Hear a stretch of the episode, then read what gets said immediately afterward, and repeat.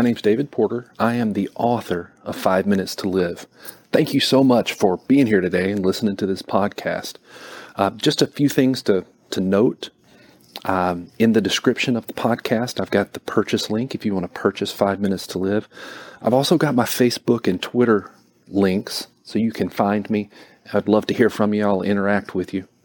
Um, the the purpose of this podcast, we are reading through Five Minutes to Live, chapter by chapter, releasing a new chapter each week, and I release them on Tuesday mornings at 7 a.m. Central Time. Now, if you're here and you haven't started with the prologue, episode number one, go back, start there, or you're going to be completely lost. Please set the alert notification, whatever that looks like, on your podcast of choice so that when a new episode is released, it alerts you. Now, one other thing Five Minutes to Live has a lot of footnotes. There are a lot of scientific references and a lot of Bible verses. In each episode, I'll list all of those footnotes so you'll have them. You can go back and research, read about the people, read about the articles, read about the science, and read the Bible verses. Finally, I've got a new book that I've finished writing. It's called 60 Seconds of Silence. It's not out yet, but as soon as it is, I'll go back and list the link so you can purchase it in the description of each episode as well. Now, with that, thanks for being here. Let's get to it. Chapter 25 The Azrieli Sarona Tower was an incredibly beautiful building during the day and I didn't think anything could surpass the initial impression I had of it when I arrived via cab the day before. I was mistaken. The view of the building at night was mesmerizing. In a perfect world, Jessica and I would be driving up to this building in our own Range Rover, holding hands and looking at the beautiful expanse before us. The building stretched 782 feet above ground, and at night, with the glass reflecting the city lights, it was probably the second most beautiful thing in Israel. Jessica was, by far, the most beautiful thing, even through her tears, through her hurt, through her pain, through her loss. Jessica must have seen the way I was looking at her and at the building and said, I used to love coming here, being here, but now I don't know how I can face being in the building, knowing Nuria is dead. And then she added something completely unexpected. She added, And it's your fault. In fact, I don't know if I can be around you anymore. I think I'm going to need some space. So let's get in, get the research, and then get you to a hospital or to Mossad. I'll figure something out. She's not dead because of me or because of you, for, for that matter. I, she, she's dead because of Omar Khalid, period. I said a little too forcefully for the moment. You don't know what you're talking about. You're a little boy pretending to play with the grown ups. This is the big leagues, Matt, and you're not ready for it. And it cost Neria her life. You stepped up to the plate and struck out, and it cost Neria everything. It cost Neria her life. I lost my friend because of you. You're the one who practically told the bad guys to go to her house, question her, and kill her. That was so stupid. How could you be so stupid? I thought I knew you better than that. Jessica was practically screaming at me. She opened the door of the Range Rover, crawled out, and slammed the door hard. It was loud, and the big, boxy truck rocked on its tires. I already felt horrible. I already blamed myself. I just sat there for a moment, stunned, sad. Suddenly, the driver's door swung open and Jessica was again standing there. She barked, Are you coming? Or are you planning on how you're going to get me killed too? On second thought, just wait here. And she slammed the door again. Jess, wait! I shouted as I opened the door and tried to get my stiff body working again. I had my hands full phone, lipstick, and wallet. So I put the stuff back in my pockets and realized there was something else in there, in my pocket. With my one empty hand, I closed the door to the Range Rover and tried to catch up. I realized I was carrying the backpack in the other hand. It was cumbersome, so I slung it on my shoulders. Jessica just kept walking. Please, Jessica, wait on me. But she never slowed her pace. We made our way into the lobby area and past the electronic directory, with Jessica several yards ahead of me. There was no one, not even the guards at the security desk, but I guessed at this time of night there were probably very few people in the building at all. The guards must be doing a routine security sweep. She rounded the corner to the elevators, and I was just a few seconds behind. I said, You're not alone, Jessica. We've both lost someone, and you're, you're not alone in this. Just stop it, Matt. You're only making things that much worse. Just leave me alone. I want to be alone. Stop talking. I pressed the call button and Jessica said, Dang it, I don't have my badge. We'll need to wait for the security guard to come back or we can take the stairs. Defeat and agitation rang through her voice. I said, Not that it really matters right now, but I'm definitely not in any condition to take the stairs. We could just use my visitor's badge if, if it still works. When I was getting out of the Range Rover, I had felt the visitor's pass in my pocket as I put Jessica's phone back in place. I pulled out the pass I had taken from the building yesterday. It seemed that I had accidentally forgotten to return it before I got in the taxi that Nuria had called for me. I decided to try and get Jessica's mind off of Nuria while we waited on the elevator, so I asked her, I keep hearing about the keys. What are the keys and what do you use them for? Different people have told me that we need to we need these keys to access your research. Even the evil Omar said it a couple times. I was told that I have the keys. What are they? Is it something on your phone? Jessica, frustrated that I wouldn't be quiet and leave her alone, said, Did you go in my office when you were here? I nodded, and she continued, Did you notice my laptop was bolted to the desk? Again, I nodded. She said, One of the keys is to unlock the computer from the workstation. It looks like a normal desk, but it's actually a brand new one that Dr. Kaplan recently had installed. It's reinforced titanium, and the whole desk is bolted to the floor. That computer isn't going anywhere unless it's unlocked.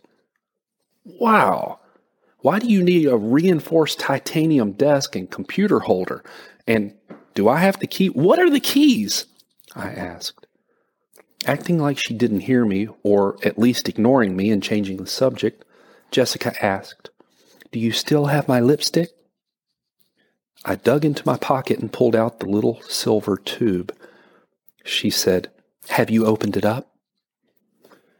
Trying to lighten the mood, I said, no, I decided I wouldn't wear makeup on this trip, so I didn't check to see if that shade was going to match my outfit. I smiled a childish grin and immediately realized that was the wrong thing to do. The wrong thing. She said, Well, look, genius. I popped off the cap, and inside was a normal looking bullet of lipstick, a dark maroon color. Twist it, she said. I twisted the tube and something surprising happened. It turned out that the bullet of lipstick was a perfectly camouflaged key. As the tube was twisted, the key pressed up through the lipstick so that the key was usable. She added, When Dr. Kaplan ordered the desk, he also ordered the lipstick key. Both of them are made of titanium. That's why the lipstick looks a lot better than our phones do. Or your face. I twisted the lipstick closed, put the cap back on, and put it back in my pocket. Okay, what about the other key? I asked, ignoring the comment about my face. She said, It's a key for the software. I gave you a clue about it in my voicemail. Did you get my voicemail? Did you even listen to it? The elevator arrived with a ding and we stepped in. I placed the battered visitor pass on the pad and Jessica said, You get the next elevator. Get out. I need some time alone. I need some space. She pushed the button to the 47th floor. It caught me a little off guard and I was speechless.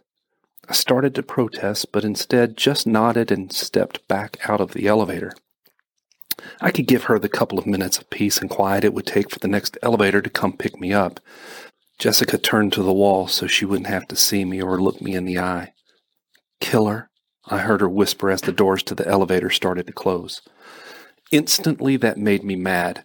A fever rush boiled under my skin and I exploded. I didn't kill her, you. But by then, the elevator doors had closed and Jessica couldn't hear anything I was saying. It was probably a good thing that I didn't have the opportunity to finish that sentence because it wouldn't have been appropriate. Jessica was in pain and projecting it onto me. I stood there, stunned and physically hurting. Now I was hurting emotionally as well, hurting for my friend and hurting because she was blaming me. This is this one of those things that would blow over? She's just hurt and venting. Am I going to be blamed for this for forever? Are things between me and Jessica, romantically speaking, over just as they're getting started? I stood there looking at the empty lobby. I'd been standing in this same spot yesterday, but things with me were so different now. When I showed up here yesterday, I didn't know what was going on, who was after me, where I was going, who I needed to talk to, or anything. But it was more than that. I didn't know who I was, what I was capable of. I didn't recognize the power that dwells within me, and certainly had never recognized the voice of God as He communicated with me. As I stood there looking at the lobby and bank of elevators, I began to realize what I had become. Yesterday, I was afraid. Today, I am confident. Yesterday, I was lost. Today, I know where to go. Yesterday I was alone. Today I have Jessica. Again, uh, sort of. Yesterday I thought I was in this all by myself, but as I stand here in the lobby, I've realized that the Lord has been with me this whole time. He is still with me. He sticks closer than a brother and will never leave or forsake me. He continues to talk to me. I waited a couple minutes and then pushed the elevator call button and stood there, trying to calm my mind down. After a few minutes, the same elevator that Jessica had taken returned and the doors opened. I stepped in, placed the battered pass against the card reader, and pressed the button for the 47th floor. The doors closed and the quick ride was underway. Lord, please fix this. I need your help. On the inside, deep down, I heard the words, a command use your authority. I recognized God's voice. I was familiar with several biblical scriptures where Jesus referenced his authority and different scripture verses where he transferred that authority to those who follow him. He even said that in his name he gives us authority to conquer the power of the enemy. That makes me his authorized representative. I decided to finally act like it. Standing in the elevator, I said, In the name of Jesus, enemy, Satan, and strife, leave us alone. I speak the peace of God, proclaim it, and demand it in this situation and to Jessica specifically. The Bible says, resist the devil and he will flee from you. So go in Jesus' name. Then Again, on the inside, deep down, I heard two more words a name Terry Mize. I was familiar with the name, but then I felt the elevator slowing as I reached the 47th floor. I began to ask the Lord, What about Terry Mize? What does. The doors opened with a ding, and I stepped off and turned towards Jessica's office. Terry Mize have to do. To my surprise and horror, I was standing face to face with Omar Khalid. He had a gun. It was pointing at me. Down on her knees, kneeling beside Omar, was Jessica, bleeding from the left eye. She had a handprint across the left side of her face where Omar had obviously viciously slapped her. Omar was holding Jessica in place with a handful of her hair pulled tight from the top of her head. Any movement she made just pulled the hair tighter.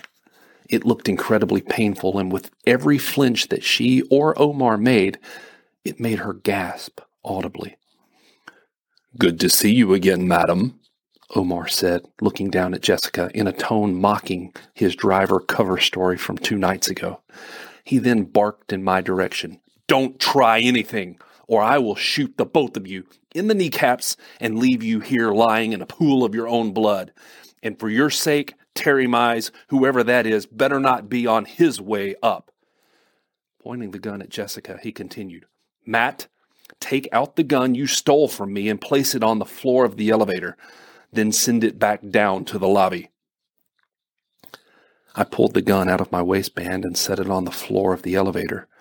I moved in slow motion, which was partly due to what Omar had said to me and partly due to how stiff and horrible my muscles were feeling. Leaning in, I pressed the button to the lobby and stepped out of the doorway. It seemed that you didn't need the visitor's pass to send the elevator down, which is why I had forgotten to return it the day prior. I only used it once, when I went up to the lab, not as I was headed back down. Uh, Omar, why are you doing this? I asked. Why are you trying to steal this research? Why? What would your father think? Or was all of that a lie as well? Did your father actually die a hero, or were you just playing me this entire time? I saw the pain as you were talking about him. What would he think of you right now?